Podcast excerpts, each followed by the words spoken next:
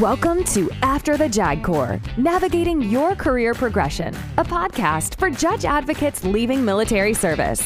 After the JAG Corps assists officers transitioning from the military law practice by learning from individuals who have successfully embarked on new careers, providing insight on rewarding professional opportunities, job search strategies, resumes, the value of your military experience, and more. Now, here is your host, Tom Welsh. Well, good morning, everybody, and welcome to another edition of After the JAG Corps, Navigating Your Career Progression. Before I introduce today's guest, just wanted to update you on my job search. I've had some people inquiring, and I'm hesitant to make this all about me, although, as you know, that's why I started this podcast, to help you find a job. So I'll just give an update. I'm about 45 days away from retirement date, which, of course, we all know when you officially retire means you get no more paychecks and you move over to getting your retainer. And so I'm living that anxiety that so many people have spoken about. I am experiencing the ups and downs emotionally of the job search, of having what I think are solid leads go cold or prospects and have those doors shut. But then I'm also having other doors open.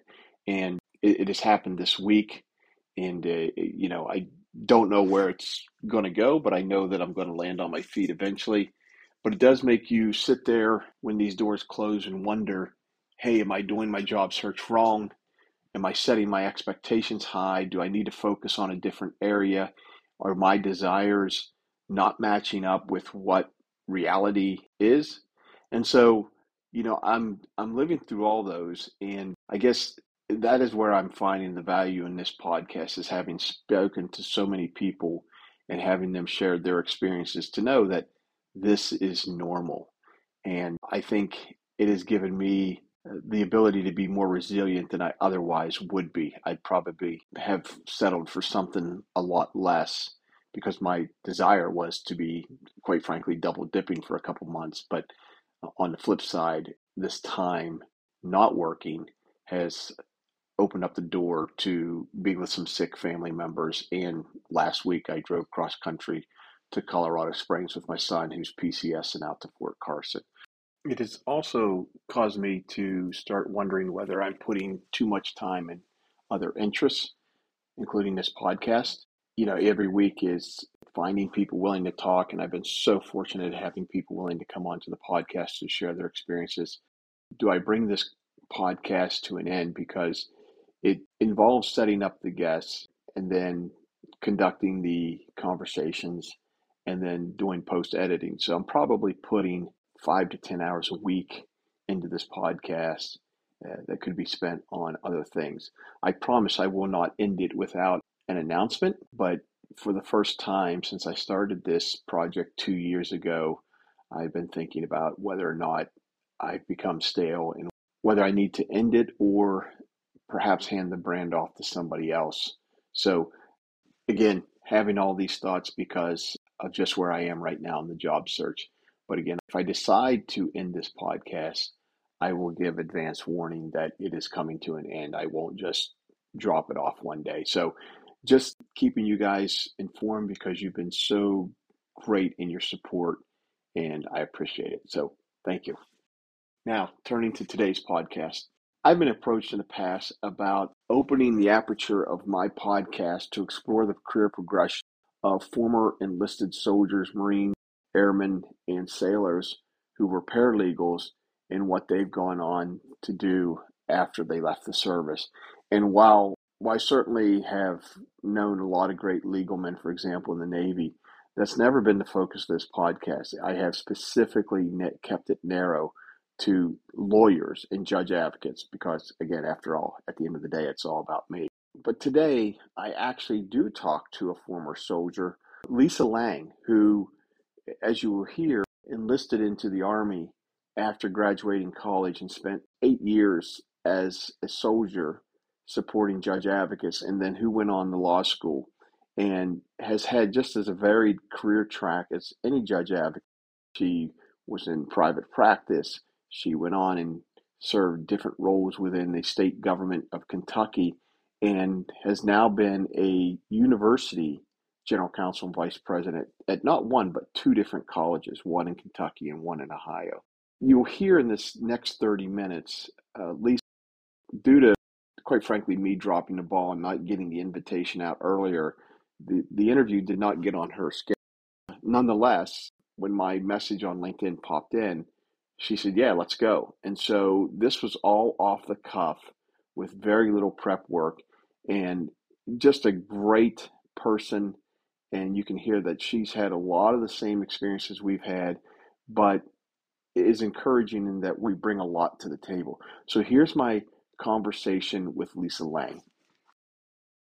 You had a very interesting career track. You are not your typical lawyer in the sense that you didn't come from the JAG Corps, and you were starting to tell me your story. Yeah. So after I graduated from college, I knew I wanted to go into the law, but I was not sure that I wanted to do all that you had to do in order to be a lawyer.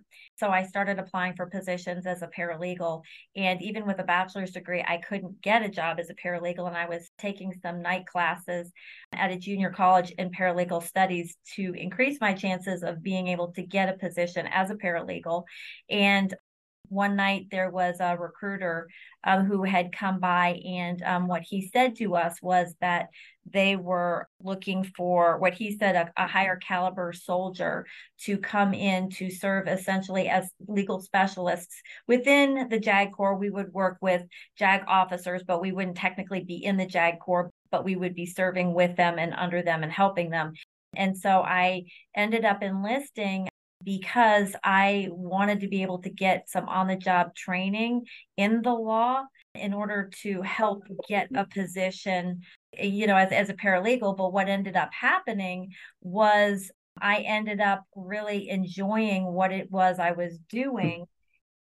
So after having served my time and serving with JAG officers and with their encouragement, what I ended up doing instead was getting out of the military and using my GI Bill to go to law school. And I ended up being like a paralegal at a law firm during the day, and then I went to law school at night. So just to give a time hack, you went into the Army in 1994 and served about just over 4 years. I actually went in 1991. Okay. I went in, and I think I was there for about 6 years. And I think by the time I finished my reserve time, I think I ended up getting out in 1998. Yeah, I just, your LinkedIn had your last 4 years. And then, as you said, so your experience in the Army, that convinced you that, yeah, I want to be around the law. Yeah. I mean, what was really nice about the experience that I had, and I, you know, I would be interested to hear, you know, what a JAG officer's experience is, but I think my experience is probably somewhat similar in that as a legal specialist, we were provided training in almost every area of the law that a JAG officer or, the JAG provides support to soldiers for. So I had the opportunity to try all sorts of different things. I worked in the claims office. I worked in legal assistance. I worked in crim law. And so I got a really robust background in terms of the law, and it really helped inform me about what I wanted to do when I got out, because I was required to go in all of those areas. And then when I went to a duty station, they decided what they wanted to put me in and what the needs were. So it was a really great experience. And, you know, you were talking about the transition from going from the military to going to the civilian side. When I had to apply for positions as a paralegal, it was funny because you can't put on your resume that you helped with an Article 32 hearing. I mean, you could, but they would have absolutely no idea what you were talking about. So I spent a lot of time trying to figure out what the equivalencies were to what I was doing in the military. And I was using those words in my resume because I was trying to get people to understand that, you know, I didn't do exactly what it is they did, but I did something that was really so similar that I would have the ability to transition easily from doing it in a military context to a civilian context. What were some of the areas that you enjoyed most while you were on active duty? You know, if you can recall. Yeah, no, and the reason I'm struggling with that is because I really did enjoy a lot of the different areas. And, you know, a lot of it had less to do with the legal area and more about the people with whom I worked for. So I think I was deployed to Bosnia-Herzegovina for 11 months. And I thoroughly enjoyed the JAG officer that I was assigned to support while I was out there. And, you know, when you're in the deployment, and I was assigned to the 18th MP Brigade, I did everything. I mean, I was doing taxes. We were doing civil affairs. We were doing administrative law. We were doing crim law. We were doing whatever it is our unit needed us to do at the time. So yeah, when you're deployed sometimes, especially when you're in the administrative ranks, it can be boring and it's hurry up and wait. But when there were exciting things that happened, there were exciting things that happened. And the other thing that I felt that helped me transition out was not only the discipline, the resilience, but the leadership that I learned. And so I think part of what I enjoyed was not as much the legal work as much as it was some of the other things like the leadership that I feel like I developed as a result of my time in the military. So Lisa, not to trick you up, this is not a trick question, but okay. When you say leadership, what do you mean by leadership? This is a question I've asked others. How do you quantify leadership as far as what you did in the Army, which I'm sure you were supervising some troops, and how that carried over into civilian practice? Yeah, and you know, and here's what I would say is I don't believe that leadership is not about a title. It's about action and it is about what it is you do. So yes, there were periods of my time in the military where I was actually assigned to lead people, but there were times when I was assigned a task and I was put in charge of getting it done, and to get it done meant that you had to enlist the help of those people who may have been your own rank, or sometimes, in my case, I had some people who were above my rank. So it's about trying to get people to do what you need them to do in support of an objective. And you don't have to have a title to do it if you exhibit good and solid leadership characteristics. Okay, that's fair. So you finished up law school and you did the paralegal thing. I don't want to blow over that. You did paralegal in the civilian side while you went to law school. Looks like you were a paralegal for what, 6 years? Yeah, that sounds about right, yeah. And then you became a lawyer at the very firm that you were a senior paralegal for. Yep. Yeah, I worked there for 4 years. And you know, what I came to realize while working at that firm is that I was not cut out to be a litigator. And I don't know that I knew that when I left the firm. I knew that I wasn't happy, but I wasn't sure why. And I came to realize why after a series of moves after leaving the law firm. After that, I went to work for state government and I worked for the Attorney General's office. And when I moved to the Attorney General's office, I still in large part did litigation. But the real shift for me and what increased my enjoyment of the work that I did was when I was at the Attorney General's office, my responsibility was to represent agencies in litigation. And I started to work mostly with one agency, and that was the Kentucky Department of Education. And at some point, they told the Attorney General's office, or they asked if they, instead of using the Attorney General's office, if they could create their own position within the department, because they felt that it was important that the person that was representing them and providing them legal advice was part of their organization, because that person would have a better understanding of what they did, how they did it, and the people who were doing it. And so they told me this, and initially I thought it was just a courtesy to let me know that I would no longer be working with them at the Attorney General's office. But what they were really doing was letting me know that they had received permission to create this position and they wanted me to apply for it because they wanted me to take it. And so I ended up going and working with them. And that was the first time I had a dual role. I was continuing to finish up the litigation that I had started while I was at the Attorney General's office. But a lot of what they asked me to do was, okay, you have resolved a lot of the personnel issues that we've had. We now want you to act more in the capacity of an in-house lawyer and help us to prevent the problems before they happened. And it was that moment that I realized why I wasn't happy. in private practice and why I still didn't feel completely fulfilled when I was at the Attorney General's office. It was because I didn't want to be the litigator. I wanted to be the problem solver, and I wanted to be the person to work collaboratively with an organization to prevent the problems before they happen. So you essentially became a staff judge advocate for the state, Kentucky in this case, the Board of Education. I assume at this point, going from the litigation, were you drinking from the fire hose and learning all the different facets that came into play with running a state education system? Oh, absolutely. And you know, it was funny, the thing I say to everybody too, is that I really had to learn a different approach, because as a litigator, and I even did an article on this, I have a column above the law, and it's called A Gladiator No More. It was not about the fight. It was about avoiding the fight. It was about learning the system and figuring out how to solve problems in a way that was not adversarial. We're all in this together. Let's talk about what we need to do together to be able to solve this problem, because it's not about us and versus them. It's about us all getting together, trying to achieve an objective.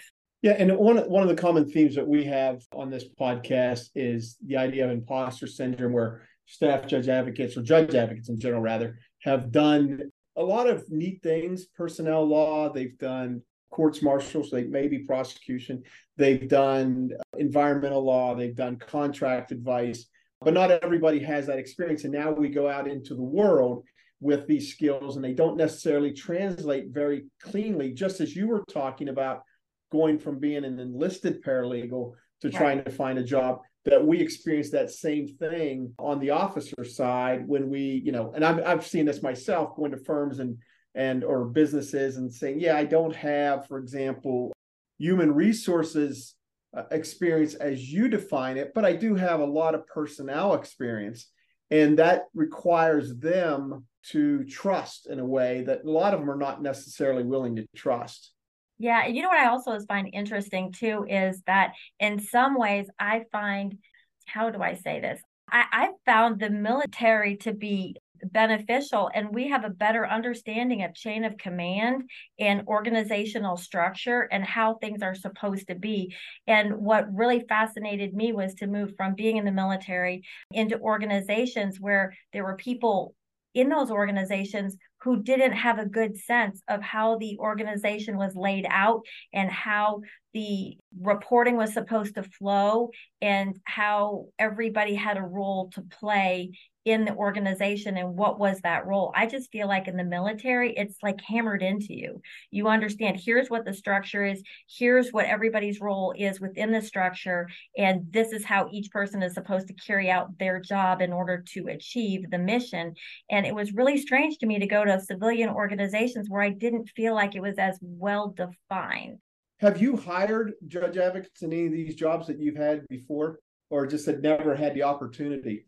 Right. And I'm trying to think if I've ever even encountered anyone who's applied for a position. I can't recall of ever having someone apply for a position and or having the opportunity to be able to consider somebody for a position. I think that would be kind of cool. Yeah. I mean, and I would think that as a judge advocate, you know, looking at different areas, for example, that seeing your military connection, that you would have a little bit better understanding of the diversity and, I guess you could call it, dynamic learning that they have to do, that yes, they're not necessarily an expert on maybe federal educational standards, for example, but they can get up to speed because, well, that's the role they're filling. What made you decide to go from the state general education level to what you're doing now, which is at the university level, being a counsel? Right.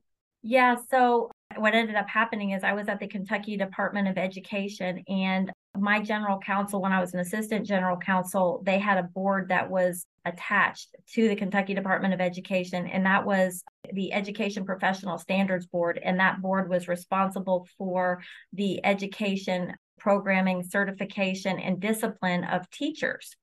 They were mostly responsible for K-12, but there was part of the Education Professional Standards Board that had to do with evaluating programs by universities to train teachers. So that was my first kind of tenuous connection with higher education.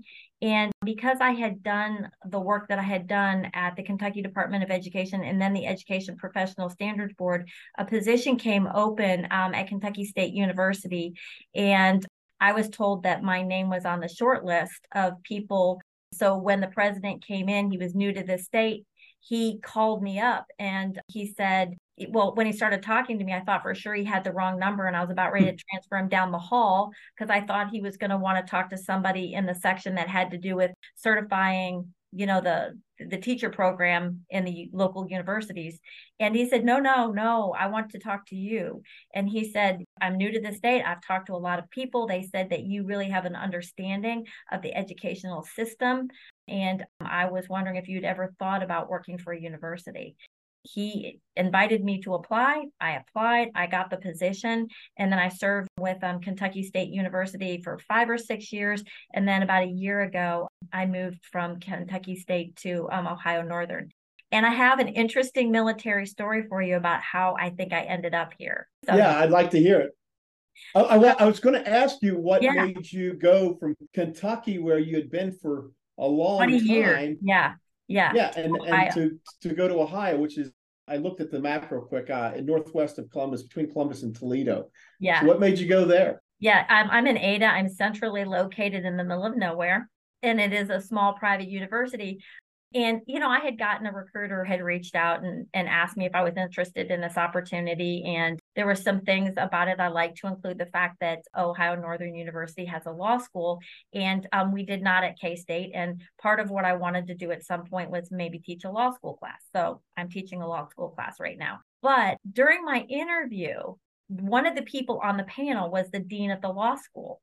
And the dean of the law school, when it came to his, they were doing round robin questions. And when it came to his turn to ask me a question, Charlie Rose, he said, if you don't mind, can I ask you a personal question? And I was like, sure, go ahead. And he said to me, he said, how long were you in the box?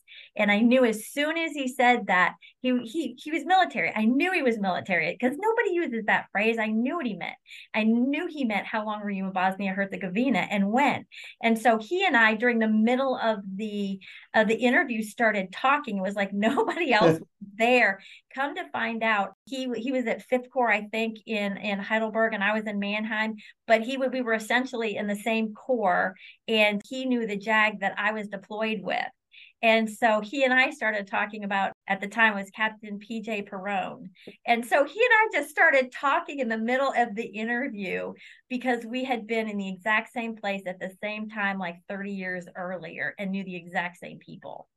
Yeah, it was a connection we've had. And I feel like I've had a connection to Dean Rose ever since I've been here because we have that shared connection. And we talk about things in ways that other people don't. Yeah, you know, I talked a few weeks ago to Alex Whitaker, who's president of King College down in near Bristol, Tennessee, who was a Navy JAG. And I know that a couple former Navy Judge Advocates General had gone on to be deans, one at Franklin Pierce, and one at Duquesne, and then the Southwest Texas College of Law. But I think you're the first one that I personally have connected with that has, one, wasn't a former JAG, but two, has gone on to be a general counsel for not one, but two universities. So that's, I think, some rarefied air that you're breathing there. Yeah, well, and I've always told people too, I love that Steve's job quote where they talk about you can't connect the dots looking forward, you can only look, or backward, you can only look at them. I'm messing up the quote, but you get what I mean. A lot of people, when I made the decisions that I made, every single one of them, they thought I'd lost my ever-loving mind. But now as I look back on my career trajectory, to me, it all makes sense. And I am where I am because I was where I was and I did what I did. The positions that you've served, both on the enlisted side and as a civilian paralegal, and then rising up through private practice, then through state government, and now university, what are some of the advice that you would give judge advocates coming out of the service, whether there's somebody that did 5 years or someone that did 20, trying to make the break on the transition side to whatever they want to do? Yeah, I mean, I think what you have to remember is your experience is valuable. And it's just about trying to be able to learn how to translate it so other people can understand. because I think that we bring experience to the table like nobody else does. And when you're in an interview and they want to talk about situations or, you know, what that require leadership, we have so many more experiences to draw on and examples to show about what we're capable of. I remember being in Bosnia-Herzegovina, and at the time I was only an E5, a sergeant. I only had one private I was responsible for, but I ended up being placed in positions nobody my age or my rank would normally be put in. So I do think that we have experiences, and you really have to sit down and create what I call a story toolbox. And I didn't come up with that. I've heard other people use it, but you have experiences that can showcase what it is that you can do in situations, because the military has prepared you to deal with them. And you just have to embrace the fact that you actually do know what you're doing. You've had great experience, and that great experience is going to make you better at the job than most other people who have only ever held a civilian position. So when you bring people on, I'm sure you've had new attorneys come to work for you at Kentucky, for example, when you were in the government there. I assume these were some of them were raw or just had specialty in one or two areas that they had to develop their legal portfolio, just like the rest of us. Yeah. Yep. Yeah. In your opinion, is there some kind of like misunderstanding of what judge advocates are, that, you know, for example, that they really are attorneys, that they're members of the bar and graduated real law schools and things like that? Yeah, absolutely. Absolutely. And, you know, and the thing is, I think they're more resourceful than those people who are working in firms, because I can think about, you know, when you get deployed, you still have to conduct trials, and you still we have to use all of these resources in order to get the same things accomplished. And sometimes we don't have some of the tools that you have when you're in private practice to do. So, yeah, I do believe that people don't understand what a judge advocate does. And I don't think that the media has helped much, because you had that whole JAG series. I mean, I watch it and I'm like, I don't even know what the heck that is. That is nothing like what I saw the people I work with do. That's 5% Hollywood, I know. Yeah, I agree with you there. Some of the things that I've heard people have relayed to me, that when they went looking for work, you had to convince them that, you know, I'm a law school graduate. I sat for a state bar. Our trials, for example, have rules of evidence, and it's just not some kangaroo court that we go out and hang somebody. And so we have a robust practice. And so those are some of the challenges in this day of information, with everything available online, that you still have an uphill battle educating people about, and let alone trying to land that job. Yeah. And that is very true. And, you know, what I like to see us be able to do too, is to create a network of those people who have been in the military, who find themselves in these positions, because it's about access and opportunity and helping to open the door for those people that come after us, because we know and understand what they know and understand, and it should be valued. Yeah. And I mean, I think you can appreciate from your time that when you decide to punch out, it's not the Army's responsibility. It's not the Navy's focus. It's not the Air Force's mission to help you land that job, because they still have their primary mission, which, you know, we have so many alumni out there who have served in the military that have gone on to successful civilian careers, like yourself or Charlie Rose as the Dean of the College of Law there at the law school, to be able to connect. But it really requires the individual to make those connections. And we do have some things like the Judge Advocates Association, but that requires both the alumnus, such as yourself, who was never a judge advocate, or the people that are currently serving as the judge advocates, to go to that organization. And so, yeah, there would be a great way to just connect former judge advocates who have landed in positions of leadership or not, but most of them, you know, do well and rise up, to be able to kind of try to help pull people as they come out the door. And I know there's some people that do that on a local level. I know one guy I'm talking to right now, he has brought 2 or 3 former judge advocates onto his firm, but, you know, that's just a drop in the bucket. Right. Yeah. And I remember when I got out too, I did not feel, I mean, there are resources on a post to help you with that transition, but they just, I remember breaking into tears when I got the call telling me that I had gotten this position as the paralegal at the law firm, because I had my window for reenlistment closing, and I was on the precipice of reenlisting because I did not think that it was possible to find a job. I felt like I was killing myself trying to find something, and I could not get it, but I got it right at the last minute. And yeah, there was the resources that were offered on post, but it would have really helped not to have somebody who is in the Army trying to give me resources and encouragement and telling me which way to go, but to have somebody on the outside who'd been through what I had been through and kind of help pull me out the other way.